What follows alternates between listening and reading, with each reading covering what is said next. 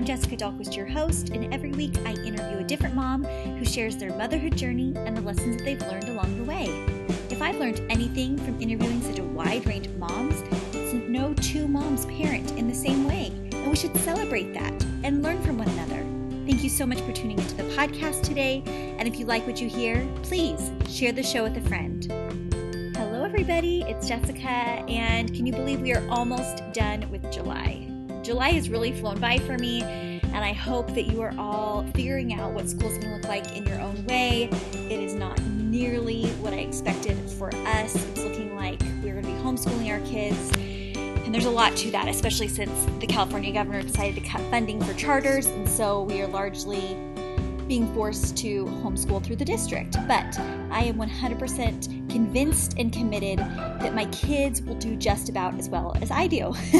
and so I am determined and bound to model positive behavior, positive thinking, keeping the hope, and I know this will be a positive experience for all of us if we set out to make it that way, right? So, all the best to you wherever you are at. I'd love to hear what you're doing for schooling. So, my guest today on episode 313 of the podcast is Elisa. And today she's sharing with me about her upbringing, the divorce she experienced in her family, her mother's alcoholism, and how that shaped her vision of how she was going to become the perfect mother and create the perfect family. And then, of course, life happens and things don't go as planned, including her daughter getting pregnant at age 16 while she was president MOPS, and the grace really that she was met with during that time, and how that really shifted her perspective as a mom, her role as a mom, and the grace she extends to others. It's a wonderfully inspiring conversation, and I can't wait for you to meet Elisa. All right, I'm so excited to be chatting with Elisa Morgan today. Hi, Elisa. Hey, so good to be with you and mm-hmm. everybody. Yes, it is so good to be with you as well, especially since I stood you up last week. hey, hey, at least I was just at my house and I wasn't sitting all embarrassed in a coffee shop. So that's, we're good. That's true. Have you ever been stood up on a date before? I have I oh, haven't, yeah. I don't think, but I didn't date well, that not, much not either. a guy date. Not a yeah. guy date. But okay. definitely I've missed lunch appointments. And sometimes I've stood somebody up because yes. I've been messed up. So well, and happens. I, and I loved your attitude. You're like, I've done it before and and I said I will pay it forward then to extend that grace. So I appreciate your time today. You're quite an accomplished lady, Elisa. We have a lot to cover today. Oh, don't feel any pressure. We'll just go where you know what. I always say I'm old now. I, you know, there's a lot of years under my belt. So sure, there's a lot of stuff on my resume. Sure, and even still, I think people struggle to compare where they are, even if they're you know 15 years behind you. That we're still comparing your resume and your accomplishments to where we are right now, or in business, or wherever it is. Do you feel like that, or have you seen that? Absolutely. I think sometimes, um, sometimes it's a matter of our Enneagram type, if you will. Mm-hmm. Some of us are more into comparisons than others. Sometimes it's an, an element of our season in life. Um, you know, when we're young and we look around and we typically feel a little insecure, a little unchallenged, a little untried, unproven, if you will, then we can compare. And and when we get older and have a bit more perspective, then we can usually understand that. I think this is the big deal, Jessica. I think we tend to think that there is just one little slice of power in life and we have to grab it. Mm-hmm. And the reality is that everybody has 100% of all the power they could ever have at any given moment. It's just us who need to lean into it and live into it. That is so beautiful. And that reminds me of like the analogy of the candle. Like lighting somebody else's candle doesn't take away from your own, right? And so there's just plenty of light, there's plenty of love, there's plenty of power, like you said, to go around and intuition and connection to God. So I love that. Well, Elisa, for people that don't know you yet, you just give a little snapshot on yourself and your family at the current time? Sure, sure. I have been married 41 years, which is a really long time. Yes. And yet it doesn't seem like it.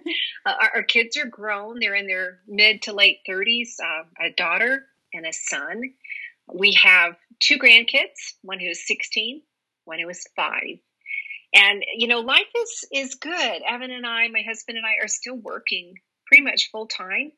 Um, I, I, work with our Daily Bread Ministries, doing a lot of stuff for them, and they also speak and write. And blah blah blah, do stuff like that. I, I'm a I'm a grandma and I'm a neighbor and I'm a friend. So I kind of have a, a lovely pot that I love to stir, and I just stick different spoons in it about every hour to see, well, what am I doing today?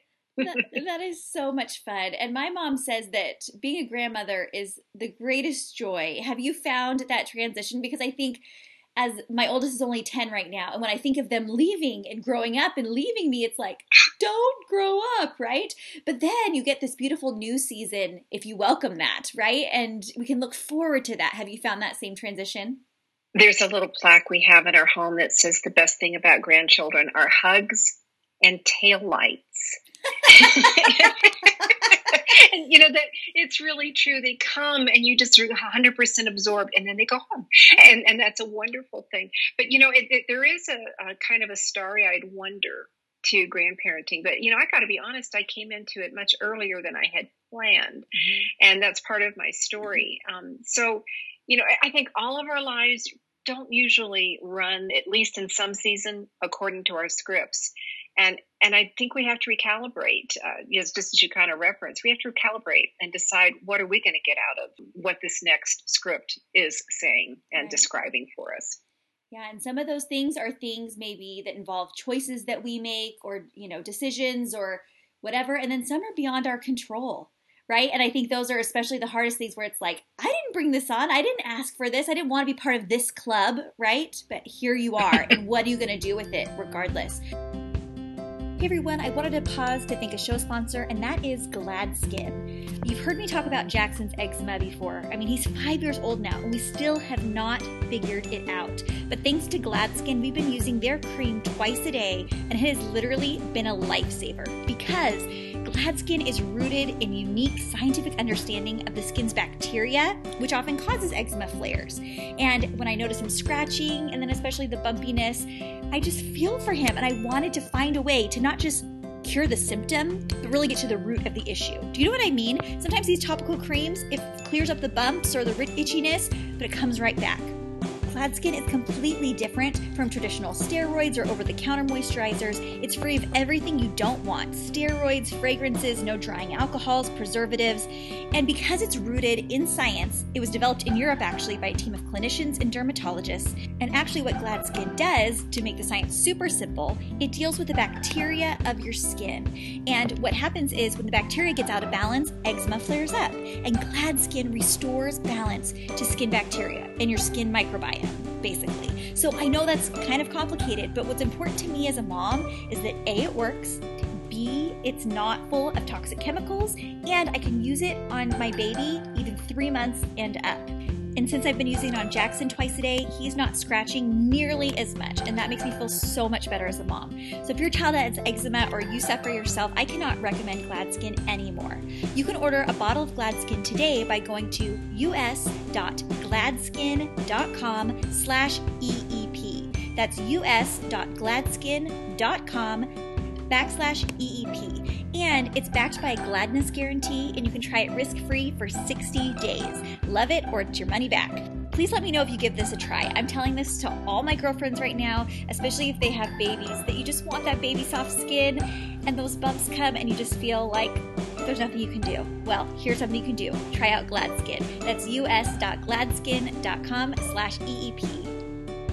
So let's go back to your childhood, Elisa. I know that you had a lot of struggles even early on in your life. Will you give us a little bit of a picture of that? Oh, sure, sure.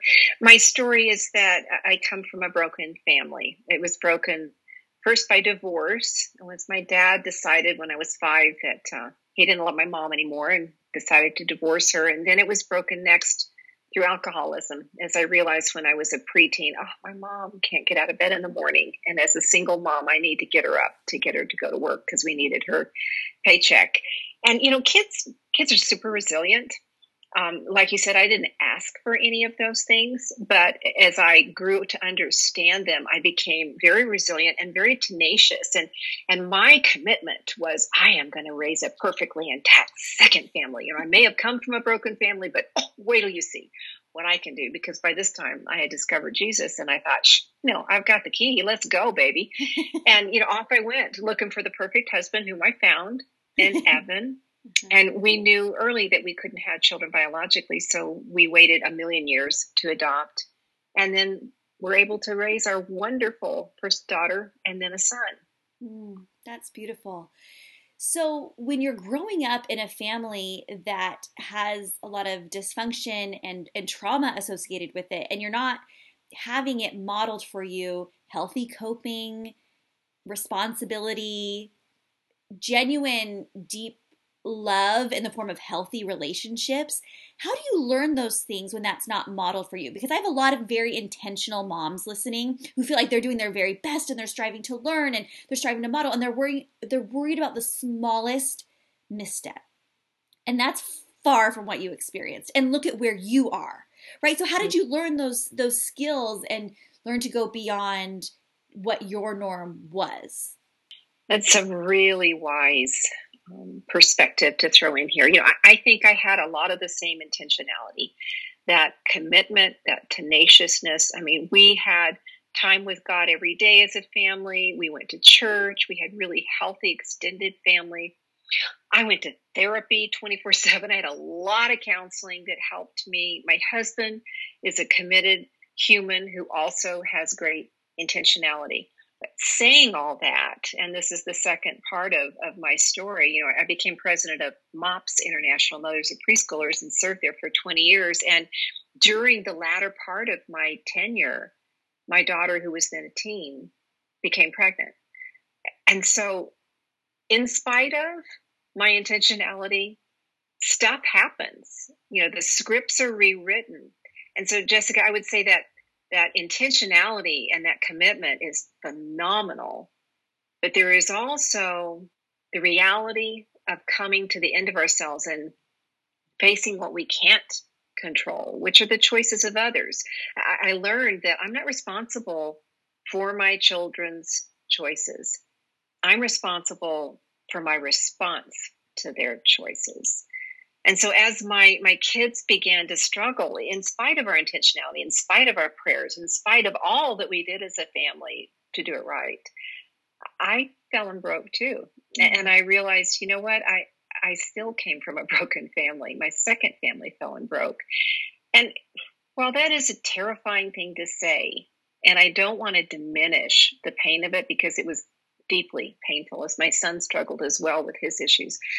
I discovered that brokenness isn't the end of life. In fact, it can be that thing which, instead of disqualifying us, when we put it in the hands of Jesus, it can actually further qualify us to be meaningfully invested in the lives of others in our world. That I, there's there's so much there to unpack, and I think about feeling like the pieces are all broken and scattered and like they can never come back together, but they can, and it's going to look different. So, how do you accept the looking different part? Because so many times we just want to go back to normal, right? Oh, right oh, now we're in the we're in the middle of a worldwide pandemic where it's like we want to go back to normal. That is unrealistic at this stage that we are in. There's going to hopefully evolve into a new normal, but how do we accept the new normal when we feel so scattered and broken? Yeah, and I, I think a lot of our country, our world has been making that transition. I'm glad you brought up COVID pandemic because it is a huge metaphor slash reality that we're all living through and we're all adjusting. It's the new script we've been given. And and I think one of the most important steps that I'm going to give several here is to face it you know, face it, take it seriously. I mean, how we've looked at our country and, you know, states swing from complete denial and, you know, we'll just, you know, bust our way through this to people who are completely paranoid and go underground for the rest of their lives. You know, you know, face face the reality the best we can of the knowledge we have before us, whether it's COVID or our kids' needs, do they have a diagnosis? Do they have a medical need? Do they have a spiritual need? Do they have a, a psychological need, a mental need? What else do they have? How's our marriage, etc.? Facing that reality. And then I think a lot of it has to do with grieving, grieving what isn't going to be anymore, grieving what's lost legitimately. And I've heard so many people talking about lament during these seasons of, of grieving, you know, a legitimate sorrow that's not like this wham wham baby cry. It's a legitimate, I can't believe I don't get to go to the pool. I can't believe that I can't celebrate my child's birthday with a party with his friends at Monkey Business. I can't believe, you know, that I can't even go shopping and and get, you know, a, a package of steaks because they're not on the, the shelves right now and it's my our anniversary. Whatever. To, to grieve, to grieve. And then I think we, we pick ourselves up and give ourselves permission to be different, to mm. be different as we go forward. Right. And we don't get to choose how other people grieve either. So, like, there's one thing to be able to process it for ourselves, but as a daughter who has disappointed her mother in the past as well, I have taken on so much of the burden of managing her emotions and making sure she's oh. okay, while I'm mm. also trying to grieve and grapple and figure out something that I've never experienced before. And she had never experienced what she, her life experience either. So there's that symbiotic relationship of figuring out for yourself and also giving others the permission to also walk their path, even when it's done kind of stumbling along. We're all just kind of stumbling along, aren't we? We are. I, I used to joke, and I still do, that do you know that God gives babies to people who've never been parents before every single time. I'm like, you know, what is he thinking? he could give them to the grandparents because we're awesome. You know, we kind of get it by now. But you know, he gives it to the inexperienced newbies every time, and and that's kind of how it is. I really like that that hint that you gave in in your own spaghetti mesh bowl of work, Jessica, of untangling your feelings from your moms. And I think when we're in our early parenting years, that is a lot of the work that we have to do as women. And then as wives, and then as mothers or partners, and, and then as mothers, you know, how do we untangle who I am and define differentiate who I am compared to who my mom is. And how do I do that without nullifying her feelings or nullifying my feelings? How do we hold them both in, in balance or hold them both and even just look at them? And, and I love how you just described that because as we're adjusting to the new normal, eh, we still have to attend to ourselves. We still have to pay attention to what, what am I now? And I love that, Jessica. I think that's a, that's a huge part of our work in, in the season of early mothering and middle mothering. I really think there's no accelerating that process. Well, therapy accelerates it a little bit because then you can really kind of put language to it or things like that and have that that third party help you through. Or maybe get you unstuck. Maybe. Sure, sure, sure. yeah. But I think yeah. so much is just time. Time proving that you will survive anything. Every morning you wake up, you have a 100% success rate of enduring the day before right? Every single day. and sometimes we just feel like we can't possibly do another day. This is going to take us. And we do when we choose to keep going, right? And so, okay. as a very prominent mother, leading in MOPS, being the example to all these other mothers looking to you to do everything just right. Did you feel that mantle of responsibility? And did you feel the inevitable shame that comes with a child making a decision that goes against really what you're you're talking about and what you're modeling for other people and how did you resolve through that because I know you did. I was very hesitant when I first received the invitation to just apply to mm-hmm. become the first president of MOPS. You know, it was it's MOPS was a grassroots organization around 15 years before I ever put my my hand on the wheel. And I remember when I got that call, would you be interested in applying for this? I was like, are you kidding me? You know, don't you know the kind of family I come from? You know, the alcoholic mom, the divorced family. You know, I've never even been pregnant. My kids were three and five, but you know, I was adoption mom, a mom through adoption, and I thought, whack a doodle, you know, and yeah, I doubled up my therapy sessions, of course. And I found myself in the grocery store one day just going, God, you can't possibly want to use me for this. And it was like he just, his spirit just nudged me look at all the other moms around me, you know, and back in the day, it's been 30 years now. Back in the day, you know, they had ponytails. Today it'd be a messy bun. They had sweatpants. Today it'd be yoga pants. You know, same thing though. Same thing. The kids, you know, crawling out of the carts and, and God just kind of nudged me and goes, look at them. Look at they have the same Swiss cheese holes in their soul that you do.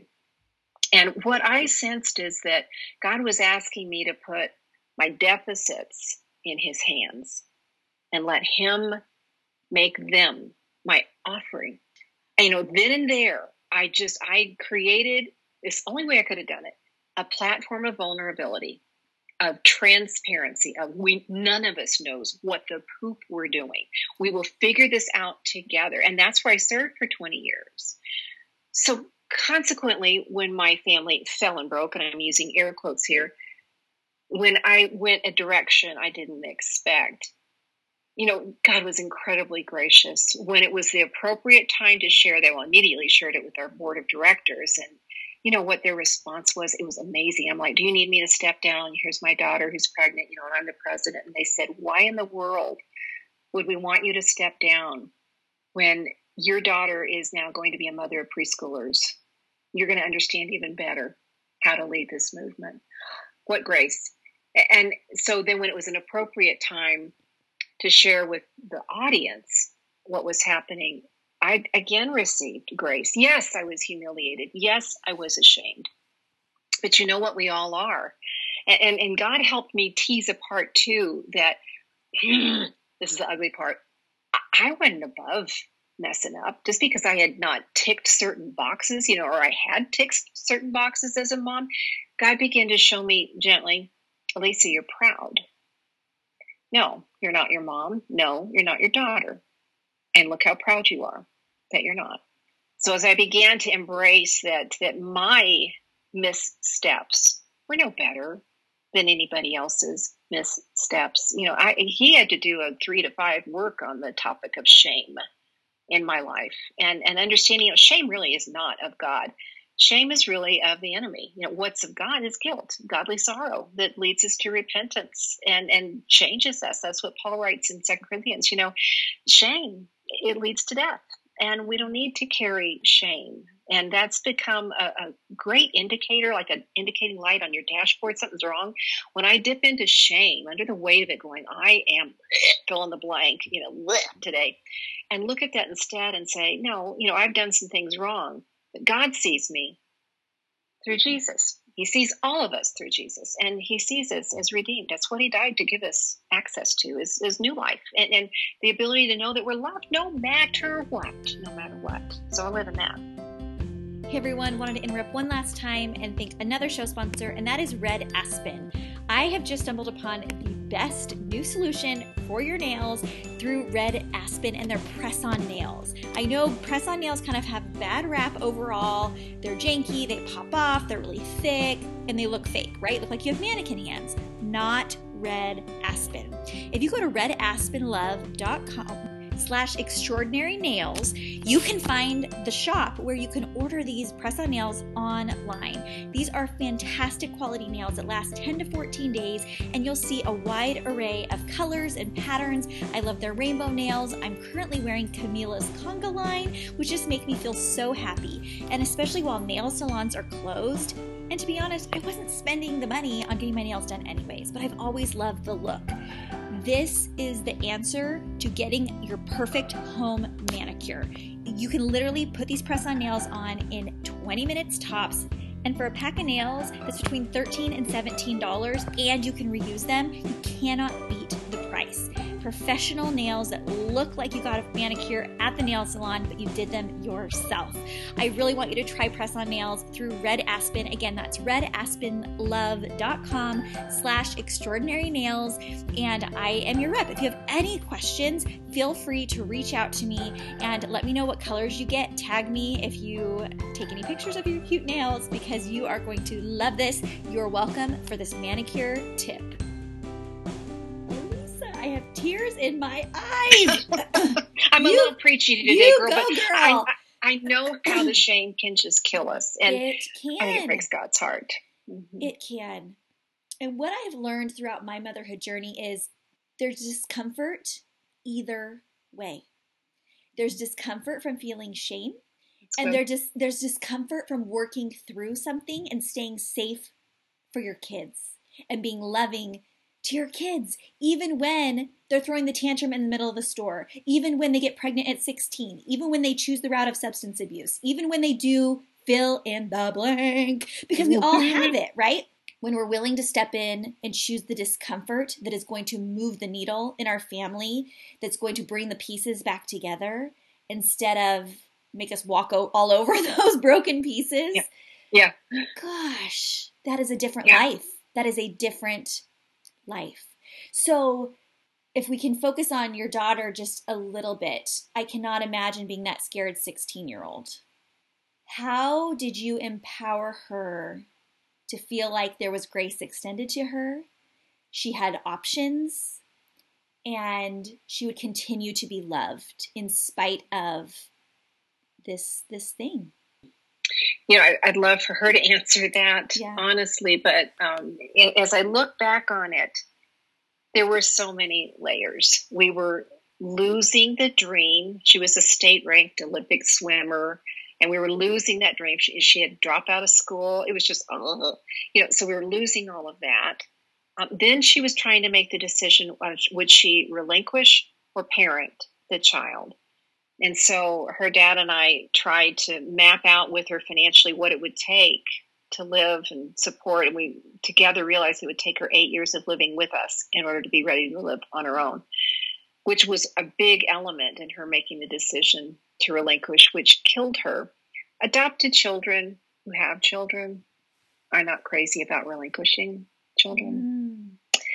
So there was such a layered work in her heart she um, and I tell this entire story in my book, The Beauty of Broken. If people are resonating here um, and want to know more, but she ended up actually having an emergency C-section when her son was 27 weeks. Wow. So the decision came fast upon us all. Um, it, it, really was such a traumatic season of life, and she knew immediately that she could not also care for him um, as she really wanted to, his medical needs. And he's fine today. He's 20 years old, but um, it, it, was not.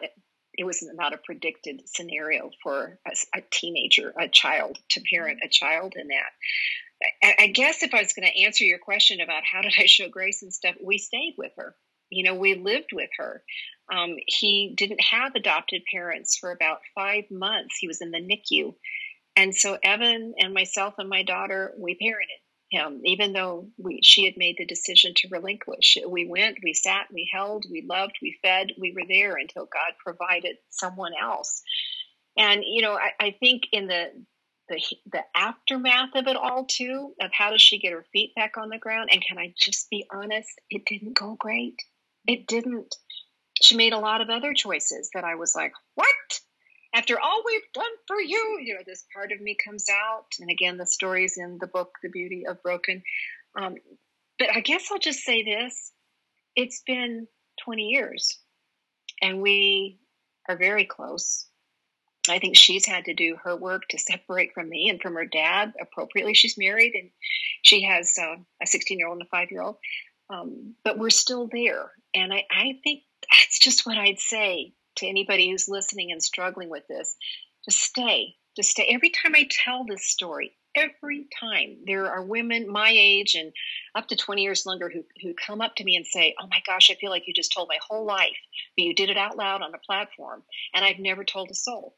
And I think that is what my heart breaks for the most is that we carry these pains alone, thinking we're the only ones. When in reality, every single person around us is broken. They're just trying to figure out a way to patch enough glue guns together to be presentable to get through, you know? oh, 100%. We all have something. And I think I love that analogy of the iceberg. Like there's so much more underneath than what you're seeing. And so much of the choices she was making after and those behaviors were exhibiting something so much deeper. And when we can give grace for those deeper things that they're experiencing and to acknowledge our own deeper things that are beneath us, right? And you still striving to have that perfect family and then probably leaning more towards trying to keep it together, keep it together. We're not this family, right? And those are just our natural tendencies that oh, it's it's so hard and whether your kids are toddlers or teenagers or even grown adults, I think when when they're bucking the system and when they're going against how we want them to behave, our tendency is to kind of lash out and correct. Um, and, and that is the furthest thing from what they need in those moments. When we're able to stay safe and feel like they can come back around to us when they're ready, and giving it space to teenagers. I mean, I don't I'm not there yet. So I don't know how you did it or how I will do it. Yeah. I don't know. you know what? You know what I'm noticing um, and maybe this will help somebody who's listening and in this spot. Uh, she has a teenager. And once in a while, she'll say to me, He's a great kid. Oh my gosh, he's a great kid. Once in a while, she'll say to me, Oh, I'm just so embarrassed about something that's mm-hmm. happening. Uh-huh. And I think to myself, You're embarrassed. Yeah. just Remember? Go, I get to be embarrassed. And it makes me wonder what is it that embarrasses us in our children's choices? And I thought a lot about I think it's when we assume they're reflecting our choices. And they're not our choices, they're their choices. And so each time I put my toe in that, and I'm a million years old now, I go, hmm, okay, what is this really about for me? And when I do that separation work, instead of going, well, you shouldn't feel that way, you know, which is what we tend to want to do, mm-hmm. then I can react to grace. You know, if I could just be gracious to myself, oh, Elisa, why are you so embarrassed? Because I wanted to make a perfect family. Well, you didn't. Well, I know that's because it's impossible. Well, bless your sweet heart, Elisa. Look at the pain beneath that desire. Let me just love you here. Can you just know that you're loved here? When we can do that kind of self care, and that sounds so, you know, positive thinking or whatever, but it's just loving ourselves as, as we love others. It's just what mm-hmm. Jesus told us to do. It's just letting Him love us, by the way when we do that, we are filled back up in such a way that we can look at our children and see them as truly separate from us, making their own way rather than making our way for us. I love that so much. And I feel like, again, that takes time to get there. And so, as a new mom being handed a baby for the very first time and you're two days into parenting, like I think we, we feel like we're supposed to have it all figured out because we have this enormous responsibility and zero training I have like never even thought of that. Like out of all the ways God could have brought children into the world and all the people he could have like gifted them to, like young, naive women, like what on earth?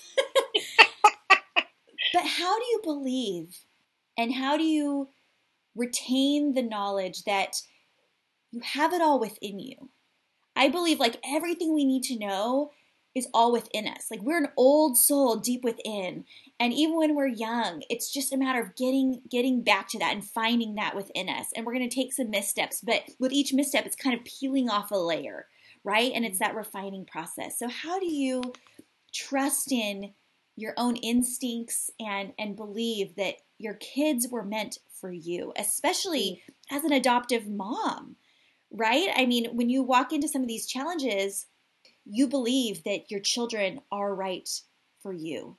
I believe that every child is sent to the family they're supposed to be in, regardless of how they come through adoption, biologically, it doesn't matter. So how did you maintain that that that knowing within you? Yeah, I'm going to share two things. Um, one is, and nobody tells you this, but if you adopt a child, there is a difference between birthing a child and adopting a child. Now, I don't know the birthing side because I've never done that but I know the adoption side. And I remember waiting for our children for four and a half years, waiting and waiting and waiting. And I remember praying one night, Lord, I just can't wait to have this baby and just make up for everything that he or she has missed, you know, because they'd be however many weeks old. And, and I felt very clearly in my heart God saying, by the time that child is placed in your arms, he or she will already have experienced the greatest wound of their life. There is a core wound that we can't heal. There is a reality that as adoptive moms, we're going to look into our baby's eyes and we're not going to see us mirrored back the same way a biological mom will see a mini me. Those are not horrible things, those are real things. And I really believe, as you just said, Jessica, that God perfectly places children in the homes and parents that he wants for them. I remember when my daughter was about, oh, I think three and a half, and my, my son was an infant, and I had put her down and him down, and I was so looking forward to a break, you know how you do. And I get into my own little bed. My husband's out at a meeting, and I'm like, "Oh, thank goodness I can watch ER back in the day and have some Diet Coke and popcorn and just chill, you know." And I hear this mommy down the hall, and I'm like, mm-hmm. and Monster Mom pops out, and I make my way down the hall, and she wanted a drink, another book, you know, go potty again, more of me, and I didn't have any more to give. I was on empty, and I was so mad, and I didn't think I handled it very well, which I didn't. And I got back in bed after turning out her light again, and I just prayed, God, won't you just please take this child and raise her for me? I'm going to ruin her. And he was just like, "Sure, you know, do you do you trust me?" And I'm like, "Sure, you're God." And he's like, "Well, do you trust me to see her through some kind of a horrible illness?" Well, yeah, you're the divine physician, you know. And do you, do you trust me to decide if she's going to be married or single? Yeah, yeah, yeah, yeah. Do you just trust me how to school her? And the last question was, "Do you trust me to pick the very best mother for who she will become?" And you know what? That became a mantra mm. for me. Mm. She was three and I held on to that truth when she was 12, when she was 13, and you better doggone believe it when she was 16, having an emergency C section with a 27 week old baby. I was the mom for her. Me, who'd never been pregnant before, I was the mom for her. Me, who was the president of moms, I was the mom for her. So, yeah, I think, you know, what you're talking about in terms of the inner core of who you are, let God speak to you there he, he, Jesus promised before he ever went to the cross to his closest disciples, I'm not, I have to leave you, but I'm not going to leave you alone. I'm going to send a comforter. And the person of the Holy Spirit wants to live in us. We don't have to do mothering alone. He'll help us. And I think that's what resurrected those little bites. All those ones I've been sharing, those little knowledges, those nudges, those you don't have to do this alone, Elise. I'm right with you. And it comes in the moment when we need it if we listen. And that kind of sparked an idea in my mind about this colorblind conversation that we're having in our world right now, and how we're learning that. I mean, I was taught we're not supposed to see color, right? We're supposed to treat everybody equally. And I thought that was all good and well.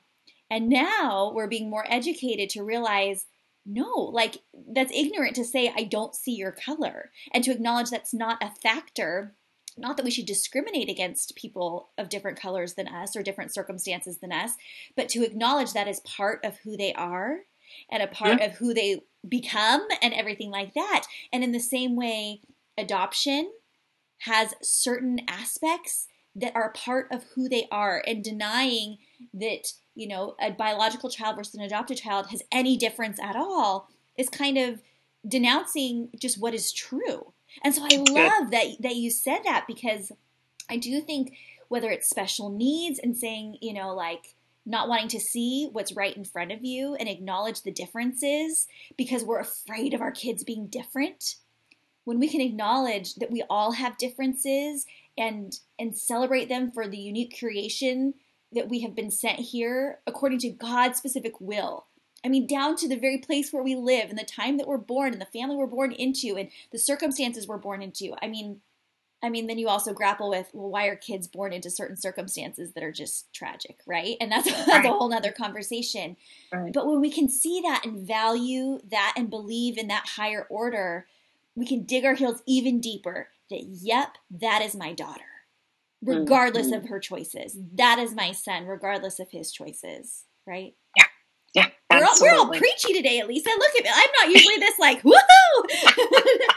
but I just, I feel. We're getting each other all stoked yes, up. Yeah. Yeah. I feel that so deeply within my soul. And yet, there's some nights when I lay my head down and I'm thinking, am I enough? Do you still mm-hmm. have those am I enough moments? Or are you beyond yeah, that? Oh yeah, I'm done. Yeah. no, I, like to say that if you pulled our family out of the oven like you would a bunch of muffins and put a toothpick in it and pulled out the toothpick, you'd go, ew, little gooey in the middle. Let's put that puppy back in a little bit longer. And that's the reality. I mean, now I'm learning how to parent adult children. Mm-hmm. And you don't do it the same. You don't share, here's your 59 things you're doing wrong, and you know, it's the way to do it right. You, know, you, you listen and you support and you, you stay available, and there's, there's other ways to do it. But so, yeah, I don't think we're ever done. If we were done, I'm fond of saying we'd be dead. So we're yeah. not. as long as we have another day, it's another day to mm. learn, to grow, and to enjoy what's right in front of you, right? Yeah. Elisa, oh, this has just been so inspiring, empowering, and just, gosh, you have been a lot of places in your life, mm. right? And you mm-hmm. probably thought, like, oh, another thing, another thing, right? You kind of get surprised when there's another challenge around the corner, especially when you go through big ones, right? Yep. And so, yep. how would you say that motherhood has changed who Elisa is at her core? I'm dependent.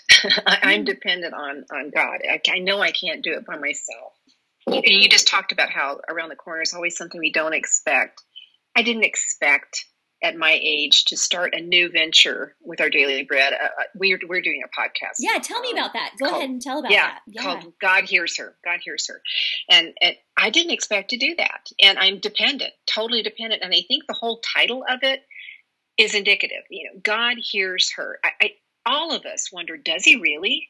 You know, I don't always feel that. And you're describing these moments where it actually talks to you. Is that a loud, audible voice?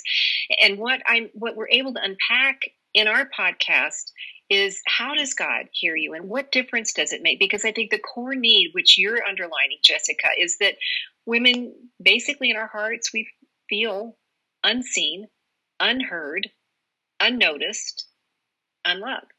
Mm-hmm. And when we can understand that the God of the universe not only made us, but he's listening to us and he's looking at us and he's noticing us and he loves us, that gives us a whole different place to, to parent from, to live from. And one, one of the things I love about this is that God has paired me with a co host. Her name is Eryn Eddy, E R Y N, Eddy, E D D Y. She's, let's see, 30 years younger than me, at least a little more than 30 years younger than me. We met a year ago when they put us in front of mics, and we are like, I don't even know how to describe it, just simpatico. The chemistry that happened, it's just crazy connected. And I, I love coming out coming at the topic of women needing to be seen and heard and loved together from a generational perspective. So it's kind of like what you and I are doing right now, yeah. Jessica. You know, I'm a different season than you. And yet, when we come together, we teach each other, we help each other, we, we raise up the shades on the windows in our lives and we say, take a peek in here. You know, what do you see? How can I grow this? And so the podcast, God Hears Her, it is helping us do that. Sometimes we have guests you know, fancy folks like Philip Yancey or Margaret Feinberg or, you know, whatever. And sometimes it's just Eryn and myself chatting, but it's real stuff. It's real stuff. That is so cool. And I think as much as sometimes we think around about like, oh, we don't know what's around the next corner, and we usually think about it in terms of challenges. Look at what was around the corner for you. Like, look at the the cool thing. Like, for, you've been married forty one years. If yeah. if you had been told your, you know, early married self. Someday you'll be a podcaster. You'll be like, what is that? like someday you'll be listening on a smartphone. You're like, what is that? Right? I'm not trying to date you, but like just legitimately, there are things ahead for all of us that we cannot imagine. And there's going to be hard things, but there will also be the most unexpected, glorious blessings and opportunities that we can ever imagine. And as a young mom, I think we feel like time is ticking to get to those things, right? We're ready to, you know, get back to work or we're ready to move on to the next season or be out of diapers or we weren't ready to move, move, move. But there's time. For most of us, there is there's time for that. And there's enough time for everything God wants you to accomplish. So I think that's really inspiring, Elisa. And you said it well a couple of times, and I think it may, must be one of your mantras, um, Jessica. You, you, know, you can't get there until you get there. Yeah. You know, we live to the next place. We don't jump to it. We don't astral project to it. We live to the next place in life. There's no other way to get there but yeah. just to get there. Yeah, that is so cool. So, okay, so we have the podcast, and where else can people find you again? Tell people where they can find your book and anywhere else you are. Sure, sure, sure. So elisamorgan.com will show you all my books and all my ministry efforts and where I speak and etc. If we're ever allowed to speak outside of oh, our ah, Zooms please, again. Yes. One day we will. Yeah. one day we will.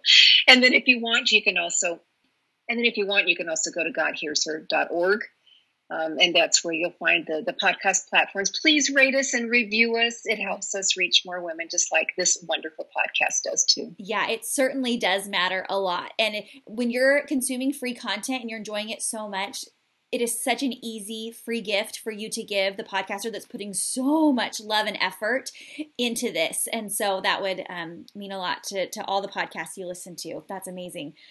Elisa, I just want to give you a big hug. I feel like we would be great friends. I hope you felt the simpatico between us as well because I just think you are delightful and inspiring. I always ask my guests one final question, Elisa, and it's this What would you tell your pre motherhood self? It's okay to not know what to do. It's okay. And you don't have to mother alone. Lean into the help that God's providing for you in Himself mm. because He sees you and He loves you and He hears you because you're His. At first, when you said that, I thought, there's probably moms listening who feel alone, like they don't have like a mom tribe, right? And then I was thinking, okay, A, there's like MOPS. So there's probably a MOPS in your area, mothers of preschoolers, so you can get involved with that. But realizing you are truly never, never alone with God on your side. So even when you move to a new place or you have that first newborn baby and it's the middle of the night and it feels like the longest night of your life, you're never alone. You're not. But also, it's good to find some other moms to be able to support you as well in person. Absolutely. and those can be true angels, can't they? That's yes. right. Oh, Elisa, thanks so much for taking the time. Thanks for sharing your story and to your kids for allowing their stories to be shared as well. They're helping a lot of people um, through mm. their journeys as well. So thanks so much for sharing today Thank and for chatting with me. You're so welcome. I forgot to say I have a blog. It's oh, called great. Really. You can find that on my website and sign up for it. But the other thing is that I love to platform new women's voices. So if you're a writer, be in touch with us. There's guidelines for writing. So just Wonderful. we'd like to stay in touch that oh, way. that's awesome. Very cool. Okay, we'll put all this in the show notes at extraordinarymomspodcast.com. Thanks, Elisa. Have a great day. Bye, Jessica. Take care. How much do you love Elisa Morgan? Oh, isn't she fantastic? I love talking to moms that are a season beyond where I am. It really helps me gain a new perspective where I haven't gained life experience in those seasons yet, but it can kind of help me to reverse engineer where I want to go. If I want to have a great connection with my teenagers, what do I need to be doing now to build those communication and those foundational relationships with my kids so they become trusting, communicative teenagers. If I want my kids to be children of faith, what does that look like now? And then if I want them to be adults of faith, what does that look like, right? And so, thank you so much to Elisa for sharing her journey. And it's just so, so powerful when people share their stories and especially the lessons that they've learned. And that's the whole point of this podcast. Everything we talked about today involving Elisa will be linked at extraordinarymomspodcast.com. If you don't already follow me on Instagram, you can do that at Jessica Dahlquist3 or on Facebook at Extraordinary Moms Podcast. Again, if you want to check out those pretty nails, the link is in my Instagram bio, profile, whatever, and I would love for you to check that out as well. So, thanks so much for tuning in today, everybody, and we will see you next week for another episode with another extraordinary mom. Bye.